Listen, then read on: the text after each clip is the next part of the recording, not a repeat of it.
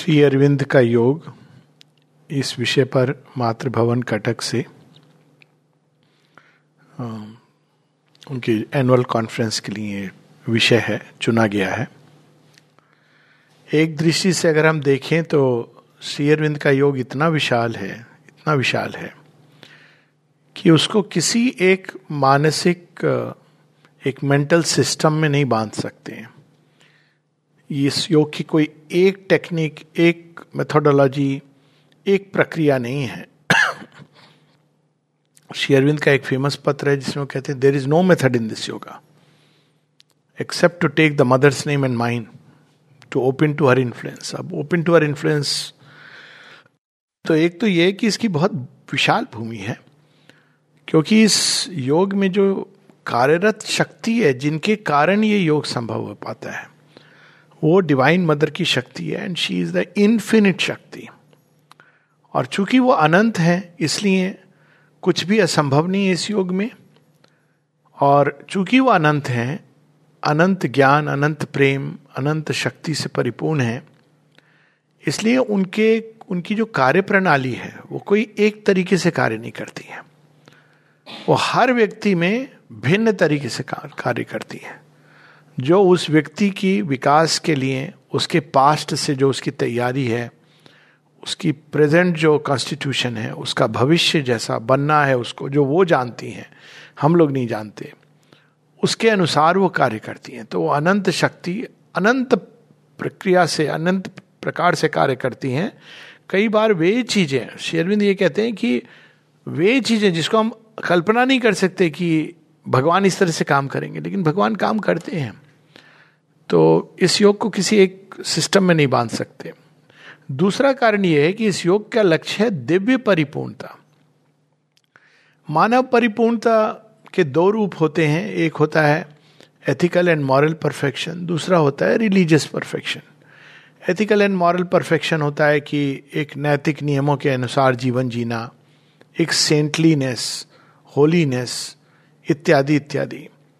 तो उसके हम लोग सब जानते हैं, बहुत सारी चीज़ें प्रचलित हैं इसके बारे में। एक होता है रिलीजियस परफेक्शन रिलीजियस परफेक्शन होता है कि किसी भी धर्म में उसके अनुसार जो लिखा गया है, उसके अनुसार आचरण करना, व्यवहार करना, चलना और साथ में अंदर में उन भावों को जागृत करना। रिलीजियस पाइटी काइंडनेस ये एक इनर शिफ्ट होता है रिलीजियस परफेक्शन में।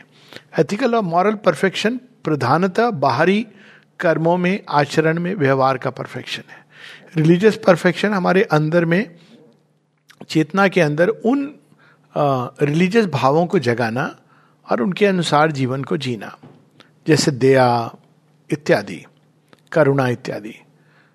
अब लेकिन शेयरविंद इन दोनों के परे बात कर रहे हैं। वो एक ऐसी चीज़ की बात कर रहे हैं डिवाइन परफेक्शन अब डिवाइन परफेक्शन का अर्थ है कि हर हिस्से को अपनी दिव्यता को प्राप्त करना है। पहली चीज़ ये कि मन को मन की दिव्यता क्या है? सुपरमेंटल नोसिस जिसकी बात करते हैं कि उसमें स्वतः स्फूर्त, समग्र ज्ञान का उद्घाटन।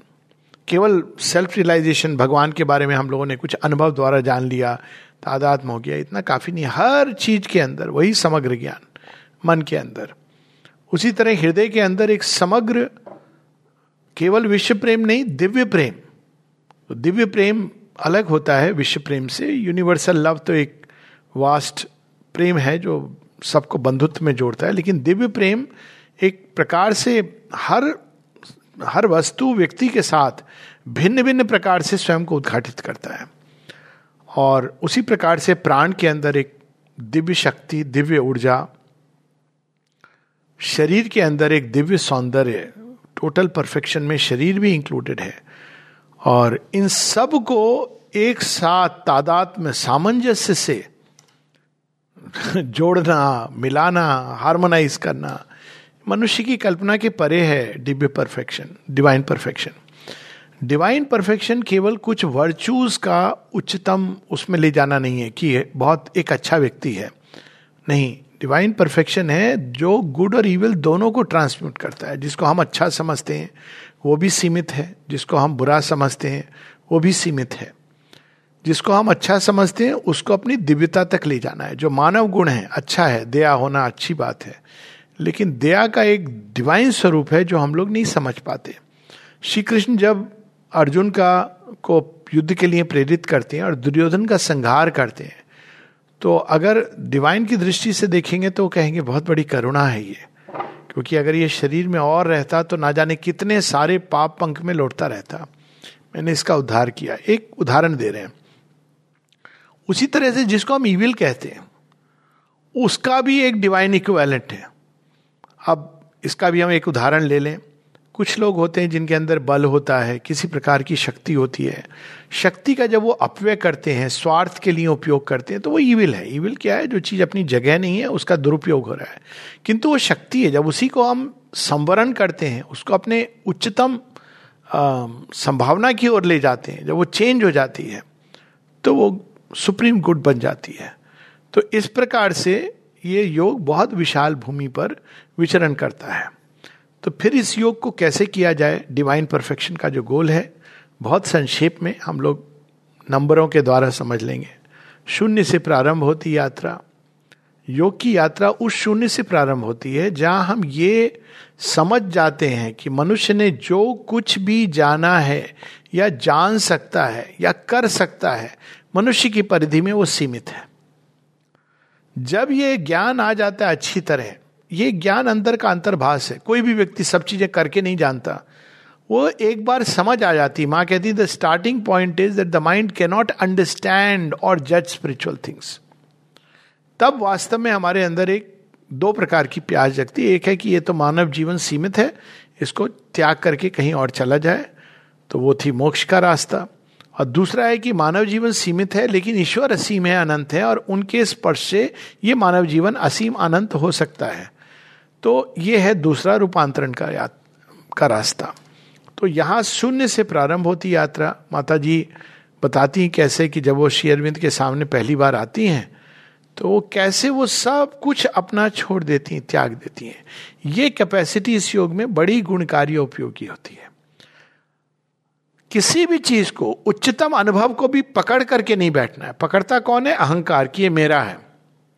कुछ नहीं होता है मेरा। ये बहुत ठोकर खा के मनुष्य समझता है कि अपना तो श्वास भी नहीं होता।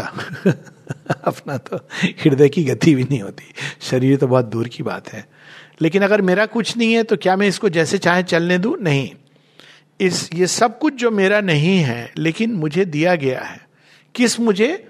अहंकार को नहीं चैत्य सत्ता को जो इसका सच्चा स्वामी उसको दिया गया है। तो अब इसको मुझे भगवान के यंत्र के रूप में उनके चैनल के रूप में प्रस्तुत करना है और जैसे जैसे उनकी शक्ति कार्य करेगी ये वैसे वैसे सुंदर होता जाएगा और उनके अनुरूप बनता जाएगा। तो ये इसका जो मूल उद्देश्य है ये है। इसके पीछे जो मेन लॉजिक काम करती डिवाइन लॉजिक तो अब इन चीज़ों को जब ये सम, पता चल जाता है कि कुछ भी मेरा नहीं है मैं कुछ नहीं जानता ये बहुत सुंदर स्टेट होती है। वरना हम लोग अनकॉन्शियसली बहुत सारे आइडियाज़ को परसेप्शंस को आ, मानव जीवन के बारे में आध्यात्मिक जीवन के बारे में ये हम लोग बांधे रहते हैं हमको पता नहीं चलता। इसीलिए शेरविंद को पढ़ते हैं तो हमको समझ नहीं आता कि क्या कह रहे हैं। फॉर इंस्टेंस हम ये कहते रहते हैं अच्छा करना क्या है करना क्या है करना क्या है? पूरी किताब में लिखा है करना क्या है? लेकिन हमको नहीं समझ आता क्योंकि करने से हम समझते ऐसे बैठो ऐसे ध्यान करो तो वह करना है। अपने अंदर अपनी मनोवृत्तियों को शिफ्ट करना हमको लगता है करना ही नहीं है। लेकिन करना तो वही है असल चीज़। तो ये प्री कंसीव नोशंस होते हैं स्पिरिचुअल लाइफ के। जैसे सुबह सुबह उठ गए, चार बजे। बहुत से लोगों को इसका अहंकार होता है। हम चार बजे सुबह उठते हैं। इसका हो जाता है हम भगवान की सेवा कर रहे हैं। इसका हो जाता है कि हम पचास वर्षों से आश्रम के अंदर हैं। कि कोई भी अहंकार कहीं भी पकड़ सकता है। माता जी उसकी जगह कहती है वाइडनेस एंड प्लास्टिसिटी ये किसी भी बाहरी, यहाँ तक वो कहती हैं कि कई चीज़ें जो मनुष्य बहुत इंपॉर्टेंट समझता है, उसका सुपरमेंटल से कोई लेना देना नहीं है।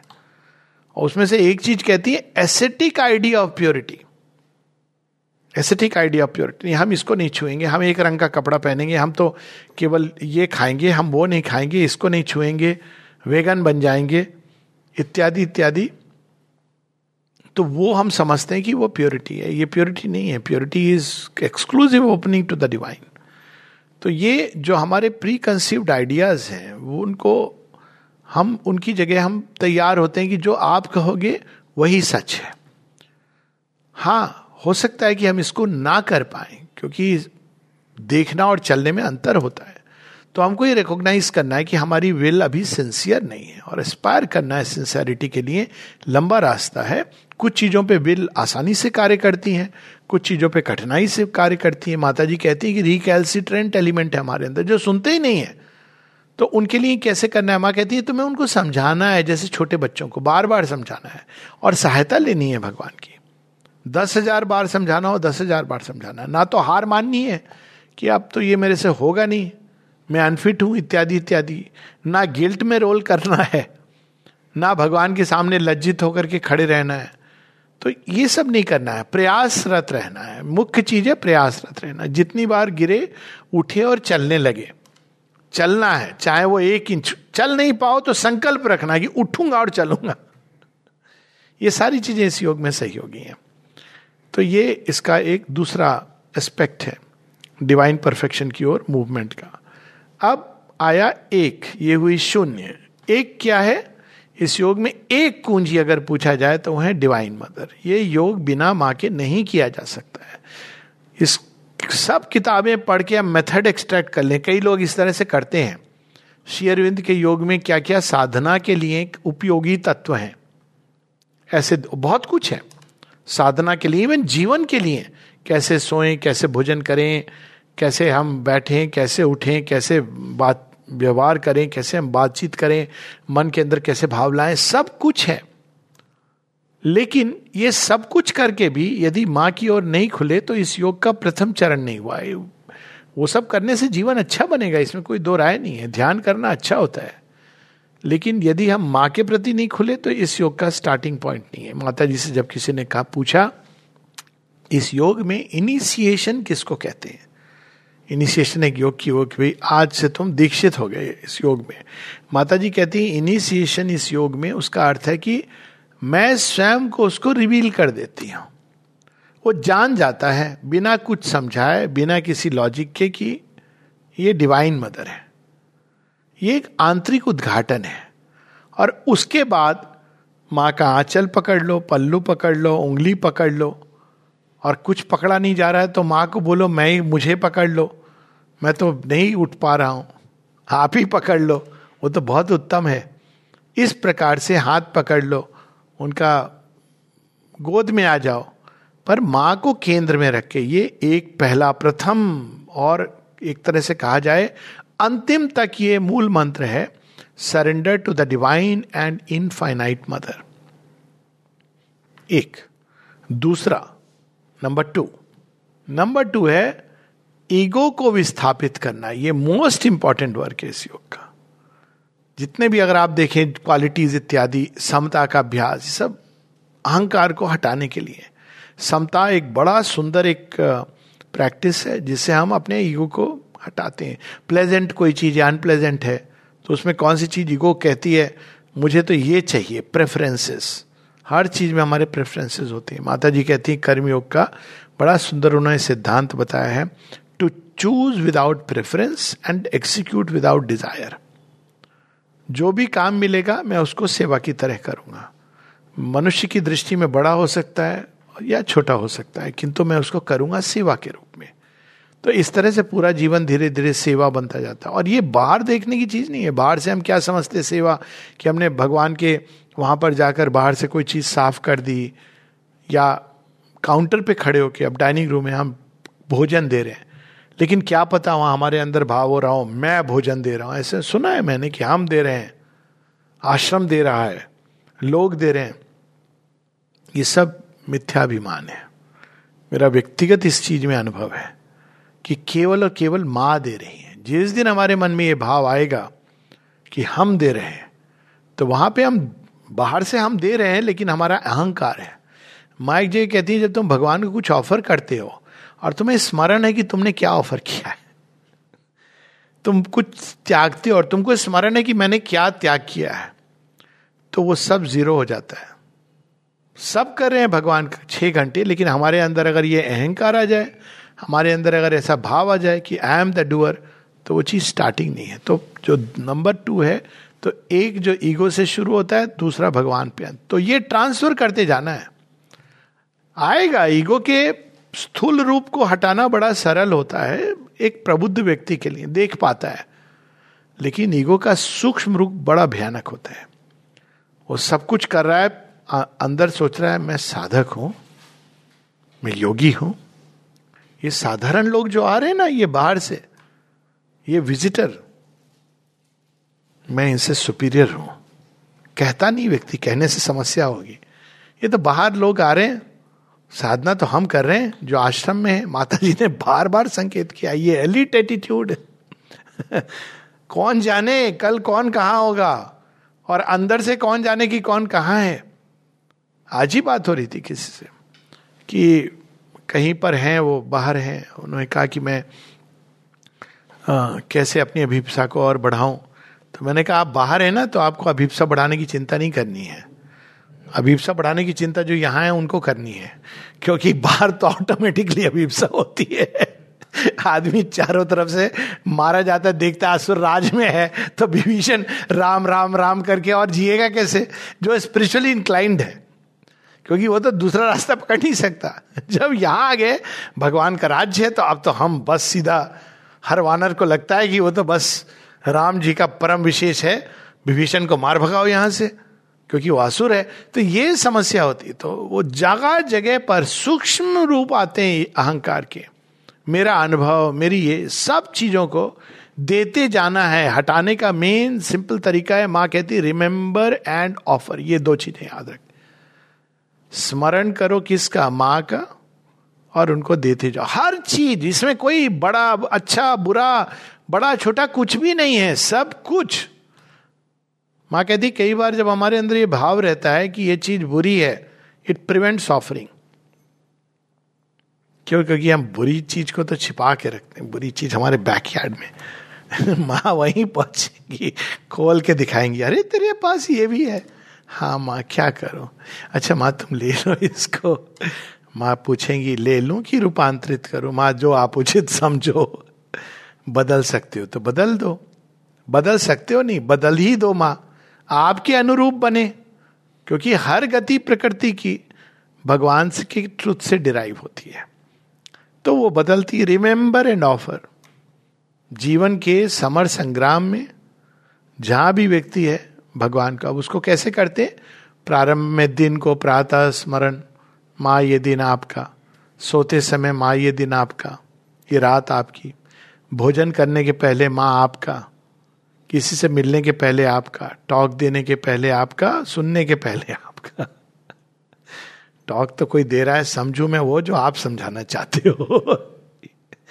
उसी तरह से जितने भी कर्म हैं, कुछ वज़न उठाना है, कुछ डाइनिंग रूम, सब चीज़ में कोई पेशेंट को देखना है, सब चीज़ में एक ये भाव, मूल रूप से भाव होना चाहिए। डिस्पेंसरी गए तो पहले प्रारंभ में, अंदर में, ये बाहर से करने की क्रिया नहीं है। माँ, पता नहीं कौन आएगा, क्या आएगा। जो भी करो, आप मेरे अंदर से हीलिंग चीज़ों को आप ही करो हीलिंग तो इस तरह से धीरे धीरे धीरे रिमेंबर एंड ऑफ़र करते करते करते उस अवस्था को प्राप्त होना है, जहाँ हम खुद को भूल जाए और माँ को याद रखें। यह है ईगो का चेंज फिर आता है तीन नंबर। तीन नंबर तीन नंबर ये हार आर की नहीं है but just for the joy of mathematics तीन है त्रिविध लेबर त्रिविध तपस्या नहीं ट्रिपल एफर्ट त्रिविध श्रम। आश्रम है, आश्रम में त्रिविध श्रम। तो कौन से तीन से श्रम है जिसमें हर किसी को एंगेज होना है? श्री अरविंद कहते हैं एस्पिरेशन रिजेक्शन सरेंडर अभीपसा। अभीपसा का अर्थ है कि अगर कोई पूछे कि तुम क्या कर रहे हो? मैं इस डिपार्टमेंट में ये काम कर रहा हूँ, नहीं। आश्रम में क्यों आए हो? अच्छा लगता है, बहुत अच्छी जगह है। नहीं, क्यों आए हो? क्यों योग को कर रहे हो? यही योग क्यों? बहुत सारे योग है संसार में। यही योग क्यों? अब वहाँ उस चीज़ का क्लैरिटी से उत्तर देना। ये नहीं कि एक उत्तर होगा, सबका अपना अपना होगा। कोई कहेगा कि मुझे शेरविंद माता जी से प्यार हो गया है। अरे वाह तो जहाँ मेरे प्रियता में वहाँ मैं हूँ। ये तो सबसे ऊँचा आंसर हो गया। कोई कहेगा कि बहुत अच्छा लगता है, ये साधना का रूपांतरण होगा इसमें।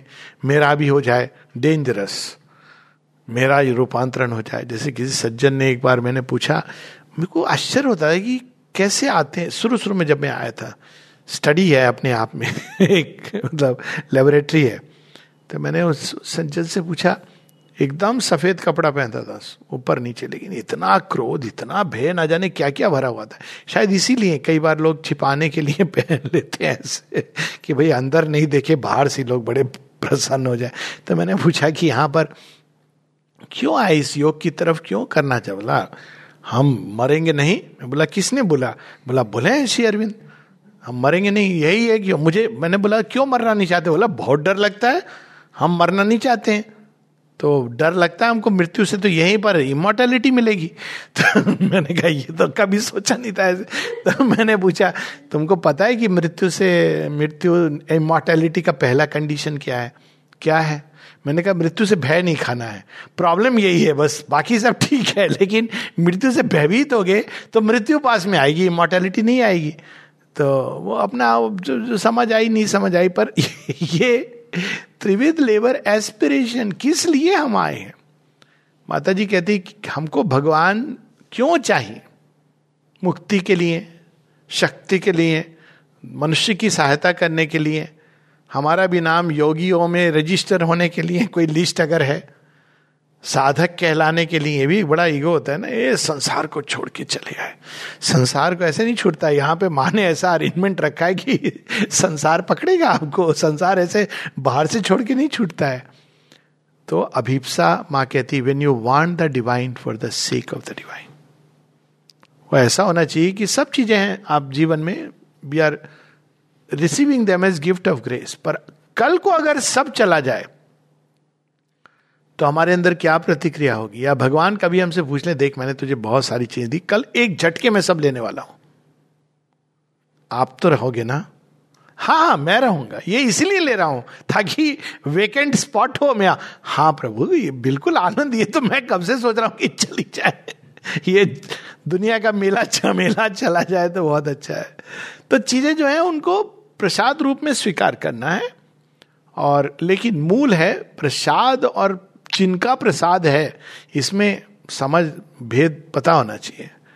प्रसाद भगवान का होता है, पर भगवान तो भगवान होते हैं। सब चीज़ें प्रसाद रूप में ग्रहण करना है। तो ये aspiration divine for the sake of divine ये एकदम तैयारी है पक्की। कई बार ये होता है कारण हमारे चाचा मामा ताऊ वहाँ पर हैं। आश्रम में तो हम भी चलते हैं। ये तो एकदम रिलेटिव रिलेटिव का, ये भी होता है, बाहर से। अंदर में अपनी गति होती है, लेकिन बाहर से कई गतियाँ हो सकती हैं। फिर एक होता है, दूसरा है त्याग। क्या त्याग करना है हमको? मीट मच्छी खाना बंद कर दें। प्लीज़ वो लास्ट की बात, वो अपने आप छूट जाएगा, इन चीज़ों के लिए चिंता करने की ज़रूरत नहीं है। तो हम एकदम केवल ग्रीन्स खाएँगे। तो भाई माता जी आश्रम में दूध देती हैं, ऐसे वेगन मत बनो रिजिड होकर के दूध आश्रम में मिलता है। तो हम क्या त्याग करें? तो शिखित ध्वज की जो कहानी है, वही आती है। त्याग करो अहंकार का, त्याग करो कामनाओं का। अब कामनाएँ बड़े अद्भुत रूप लेती हैं। कामनाओं का त्याग डिज़ायर सोल हम अपने लिए नहीं माता जी के लिए ऐसे से भी होता है कि हम झूठ, आज किसी ने पूछा, बड़ा इंटरेस्टिंग क्वेश्चन किया मेल पर। कि शेरविंद ने कहा है कि झूठ बोलना नहीं चाहिए, लेकिन मैं तो कभी कभी बोल देती हूँ झूठ, क्योंकि इससे किसी का भला हो जाए। ने कहा, किस, आपको किसने कहा कि भला होगा झूठ बोलने से? दोनों के बीच हारमोनी हो जाए। हारमोनी इतने ऐसे बहुत ही, कितने बार आप बोलोगे? आप एक बार बोलोगे, दो बार बोलोगे। अल्टीमेटली यहाँ पर डिवाइन मदर का कुछ ऐसा वो है कि वो निकल ही आता है। आप कितना बोलोगे? एक लिमिट के बियॉन्ड यही कह देना चाहिए। ये माँ सिखाती है। अब ये तो बड़ी बड़ी चीज़ों पर लोग छोटी छोटी चीज़ों में, हर चीज़ों में। तो ये वृत्तियों का जो वृत्तियाँ हमें भगवान से दूर रखती हैं डिजायर्स वो कैसे कैसे रूप, अब ये तो एक झूठ बोलने की बात हुई, ये तो एक अलग चीज़ हो गई। लेकिन डिजायर्स कैसे रूप लेती हैं? कि हम तो इसलिए क्योंकि हम किसी की हेल्प कर रहे हैं, किसी के साथ ये कर रहे हैं। ये हमारे अंदर ये ये चीज़ नहीं आनी चाहिए पता होना चाहिए कि ये डिज़ायर का एक सूक्ष्म खेल है। ठीक है it is better to help than to be selfish अब कुछ लोग इसका दूसरा ले लेते हैं रूप। किसी ने पूछा कि क्या हमको मनुष्यों की है मैं, मेरे मन में इच्छा है कि मैं मनुष्यों की हेल्प करना चाहता हूँ। ये एक नया नया कोई बच्चा आया था डॉक्टर आई थी। बेचारी अभी अभी उड़ीसा एमबीबीएस करके आई तो उसने किसी से पूछ लिया किसी ने पूछा, क्या करना चाहती उसने कहा कि, मैं लोगों की हेल्प करना चाहती ना, ये सब अहंकार है। तुमको, अब ये तो मतलब किसी की स्टेज कहाँ है? तो अब क्या होता है कि कई बार हम चीज़ों को, सच को गलत ढंग से पकड़ने से ज़्यादा नुकसान होता है इस संसार में। हम पशुओं की सेवा के लिए नहीं आए हैं। हम तो भगवान की सेवा के लिए आए कर क्या रहे हो आप? ना भगवान की सेवा कर रहे हो, ना।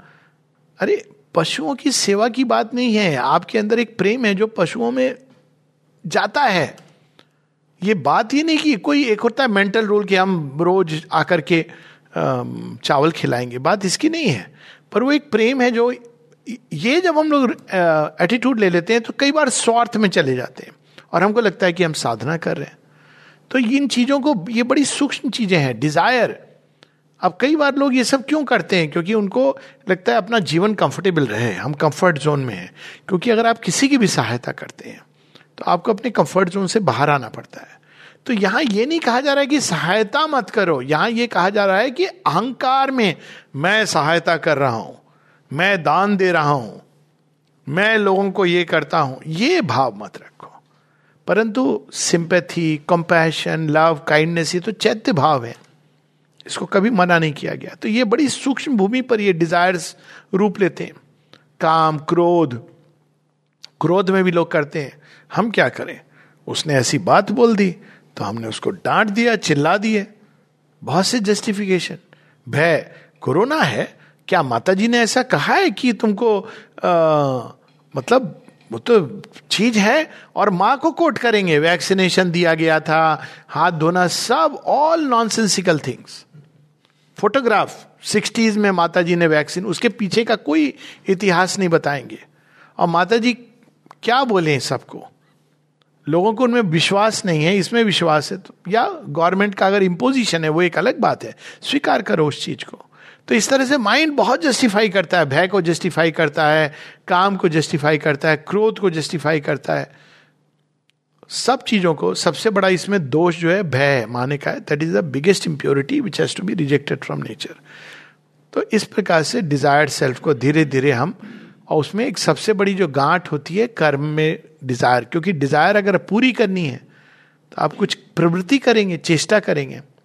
इसलिए माँ कहती है, निष्काम भाव से कर्म। वो गीता की भी teaching it is the best way to cut the knot of desire and ego निष्काम कर्म। उसमें कोई हमको अप्रिशिएट करेगा, नहीं करेगा, ये सब चीज़ें इंपॉर्टेंट नहीं है। निष्काम भाव से कर्म। किसी तरह का ना बाहरी रिवार्ड ना इनर रिवार्ड बाहरी रिवार्ड होता है कि अच्छा इसके बाद ये गद्दी मुझे मिलेगी। ये बाहरी रिवार्ड है। सब जगह होता है। और एक इनर रिवार्ड्स है। इनर रिवार्ड्स आपके अपने कोई अप्रिशिएट करेगा, आपका फ़ेमस हो गए, ये हो गए, ये सब इनर रिवार्ड है। तो इन सब चीज़ों से हमको दूर है। निष्काम कर्म, एक बेसिक स्टेप है साधना का। तो निष्काम कर्म करना है। ये हो गया त्याग। और तीसरी चीज़ है समर्पण। पहला, केंद्रीय समर्पण कि मैं आपसे माँ का हूँ। मेरी नियति माँ के हाथ में है। ये स्थान स्थान पर टेस्ट होगा कि अच्छा सच में तुमने अपनी नियति को माँ को सौंपा है। जीवन में कुछ ऐसा घट जाएगा जो आप नहीं चाहते थे। उस समय आपकी समर्पण की परीक्षा होगी। भगवान नहीं लेगा। लेकिन विश्व शक्तियाँ, समर्पण के साथ सिंसेरिटी जुड़ी हुई है। दोनों बिना सिंसेरिटी के समर्पण नहीं होता। ये कहने की चीज़ नहीं ये डेवलप करने की चीज़ है। समर्पण से प्रारंभ होता है सेंट्रल समर्पण डिटेल्ड समर्पण के द्वारा योग परिपूर्ण होता है। एस्पिरेशन रिजेक्शन सरेंडर चार चतुर्विद तपस्या और चतुर्विद एड इस योग की जो चार एड्स हैं शेयरबिंद उसको बता चुके हैं। और वो चार एड्स हैं, गुरु डिवाइन मदर इस योग में है, वो गुरु नहीं है, सब कुछ है। गुरु से कहीं ऊपर है। गुरु से संबंध उनसे स्थापित करना, उनको बहुत नीचे ले आना है। She is the divine mother हर तरह से हम उनसे जुड़, हमें उनसे जुड़ना है। दूसरा, शिष्य का उत्साह। ऐसे मैकेनिकली आदमी कितना भी काम करता रह, रहे। जब शेरविंद से किसी ने पूछा, सुना कि आपके पास जो लोग हैं, पहले वो सुपरमेंटलाइज होंगे? शेरविंद ने कहा हाँ फिर तो मेरे टेबल पर पड़ा हुआ जो स्टैम्प पैड है, वो सुपरमेंटलाइज हो जाएगा। सबसे पहले कहने का उनका तरीका था। तो उत्साह एंथुजियाज बरकरार रहना बहुत मुश्किल होता है। शुरू में सब आते हैं उत्साह के साथ। धीरे धीरे लोगों को देख के क्रिटिसाइज करके, इसी में पूरा दिन वही पुराना जीवन शुरू हो जाता है। सास बहू का झगड़ा, मोहल्ला, यहाँ सास बहू नहीं है, साधक साधक का झगड़ा, मोहल्ला, मोहल्ले का झगड़ा, ये डिपार्टमेंट, वो डिपार्टमेंट, इसी में पूरा दिमाग खपत हो जाता है। उत्साह बनाए रखना नहीं। उत्साह मतलब always to strive towards perfection towards forward तो ये चतुर चतुर्विद एट सेकेंड तीसरा शेरविंद बताते हैं कि शास्त्र। शास्त्र यानी जो रिवील्ड वर्ड है। पढ़ना, उस पर उस पर मनन करना, उसको जीने की चेष्टा करना। सब कुछ है, एक बार माँ डांट करके कहती है, तुम लोग पढ़ते नहीं हो? शेयरविंद ने क्या लिखा है? माता जी सुपरामेंटल वर्ल्ड कैसे फॉर्म होगा? तुमने पढ़ा नहीं है शेरविंद ने लिखा है। वेदों में लिखा है, और तुम लोगों ने पढ़ा नहीं है। डिवाइन विल के प्रेशर से फॉर्म होगा, through a constant expansion and perfection of consciousness. मैं कहती तुमने पढ़ा नहीं है? तो मिनिमम चीज़ है कि रोज हमको थोड़े समय पढ़ना चाहिए माँ शेरविंद को। और चौथा है समय, काल। Allow time patience perseverance endurance ये सब फेथ ये सब चीज़ें हमको काल की गति को नियंत्रित करती हैं। इम्पेशंस जल्दी हो जाए, ये मैकडोनल्ड का योग नहीं है, ये तो जन्मों की चीज़ है। कितने दिन लगेंगे, कितने साल लगेंगे when the divine wants but हमारे अंदर होना चाहिए कांस्टेंट एस्पिरेशन ये हो गई चतुर्विदेड और चतुर्विद तपस्या। तो इसमें चैत्य के अंदर, हृदय के अंदर फीलिंग्स सबसे कठिन तपस्या माँ कहती है is the tapasya of love सबसे कठिन है। लेकिन ये अंतिम क्राउन है। तो चैत्य निकले और चैत्य के भाव हमारे हृदय के अंदर जगे। और उसका तरीका माने बताया, किसी के भी साथ संबंध जोड़ो। अनइगोइस्टिक सेल्फलेस केवल देने का भाव और गुडविल और ग्रेटिट्यूड यही, बस पाँच चीज़ें माने बताई हैं। सेल्फलेस अनिगोइस्टिक देने का भाव ग्रेटिट्यूड गुडविल। बस ये ये चीज़ें, पाँच ही चीज़ नहीं लानी है। मुझे क्या मिल रहा है, नहीं मिल रहा है। तो माँ, हमको कौन प्यार करेगा? मैं करूँगी ना? For yourself turn towards the divine mother दूसरे से अपेक्षा नहीं। विदाउट एक्सपेक्टेशन विदाउट एज्यूमिंग अच्छा हम तो इसको प्यार कर रहे थे जी इतना खराब आदमी निकला। नहीं नहीं नहीं नहीं माँ कहती, नहीं that is not the way to love पता चले तो इतना खराब आदमी है, इसको हम प्यार कर रहे थे। जाओ, कल से तुम cut off that is not the way to love तो माँ ये बताती है फीलिंग्स माइंड नॉलेज की तपस्या स्पीच की मास्टरी हम क्या बोलते हैं, क्या सोचते हैं किसी व्यक्ति के लिए? अंडरस्टैंडिंग को विशाल बनाना ये बहुत इंपॉर्टेंट है योग में। कुछ हम बोलते हैं, कई बार साइलेंस रहना अच्छा रहता है। या बोले तो उतना बोलें जो पर्याप्त है। ये नहीं कि हम आगे से एकदम सीरियस होकर मुँह बंद करके बैठेंगे ये नहीं कहा जा रहा है। पर कम से कम कोई ऐसी चीज़ नहीं बोलेंगे जो किसी को हार्म करे। कोई ऐसी चीज़ नहीं सोचेंगे अपने अंदर में जो इलविल है। बाहर से अच्छा लेकिन अंदर में इस व्यक्ति के साथ ये नहीं करना चाहिए। ये तो डेंजरस चीज़ है। स्पिरिचुअल सुसाइड है। शब्दों पर कंट्रोल किसी प्रकार की कोई अब्यूजिवनेस ऐसी भाषा जो आ, जो बड़ी मतलब संसार में डिवीज़न पैदा करती है हेट्रेट पैदा करती है इलविल पैदा करती है हमेशा भाषा को एक सुंदर चीज़ों को मुखरित करने के लिए। माइंड की तपस्या। तीसरा तपस्या पावर तो उसमें माँ कहती है तीन तरह से लोग एनर्जी ड्रॉ ड्रॉ करते हैं। नीचे से भोजन, दूसरा चारों तरफ़ से वाइटल इंटरचेंज वाइटल इंटरचेंज में हमको सचेत रहना है, क्योंकि हम जब किसी के साथ बड़ा क्लोज इंटरेक्शन करते हैं तो बहुत कुछ हम में से उसमें जाता है और उसमें से हम में आता है। विशेषकर बहुत ही क्लोज इंटीमेट फ़िज़िकल इंटरचेंज से।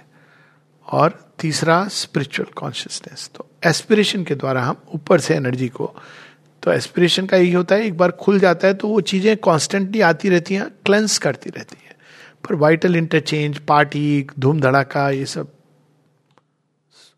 मेल नहीं खाते हैं। क्राउड्स मार्केट जो ज़रूरी है वो करना है, काम के लिए जितना ज़रूरी है, वो ठीक है। लेकिन ये नहीं कि कुछ लोगों को यही जीवनचर्या है, यही जीवन शैली है, वो चीज़ हमको, उस, उसका इसके साथ मेल नहीं खाता है। और चौथा, तपस्या ब्यूटी और तपस्या ऑफ़ ब्यूटी है, शरीर के लिए एक सुंदर फॉर्म गुड पोस्चर एक्सरसाइज ताकि, और कर्म वर्क काम काम और रेस्ट के बीच बैलेंस एक्सरसाइज स्लीप फ़ूड ये सब शरीर की तपस्या में जाता है, जिससे शरीर सुंदर बनता है हारमोनियस बनता है, सबल बनता है, सामंजस्यपूर्ण बनता है। तो ये चतुर्विद तपस्या है चतुर्विद एड है और पांचवा पांचवा यही है कि इस योग की कई सारी सोपान हैं। एक से एक से एक सीढ़ी हम लोग चढ़ते जाते हैं। वो सीढ़ियाँ अपने आप खुलती जाती हैं, जैसे जैसे हम लोग आगे चढ़ते हैं। छठी सोपान है चेतना, जो इस योग का मुख्य चीज़ है। पांचवी सोपान हम लोग ये कह सकते हैं कि आनंद योग चेयरफुल स्टेट में किया जाता है। योग बड़े भारीपन लेके, अब क्या करें, हम तो साधक हैं, हम ये नहीं ऐसे नहीं किया था। ग्लैड भगवान बड़े सीरियस देखेंगे, हमको तो कहेंगे, भाई, तुम संसार में जाओ, थोड़ा एंजॉय कर लो। Yoga is not done with a serious yoga is done with a glad and not a despondent heart Gita कहती है।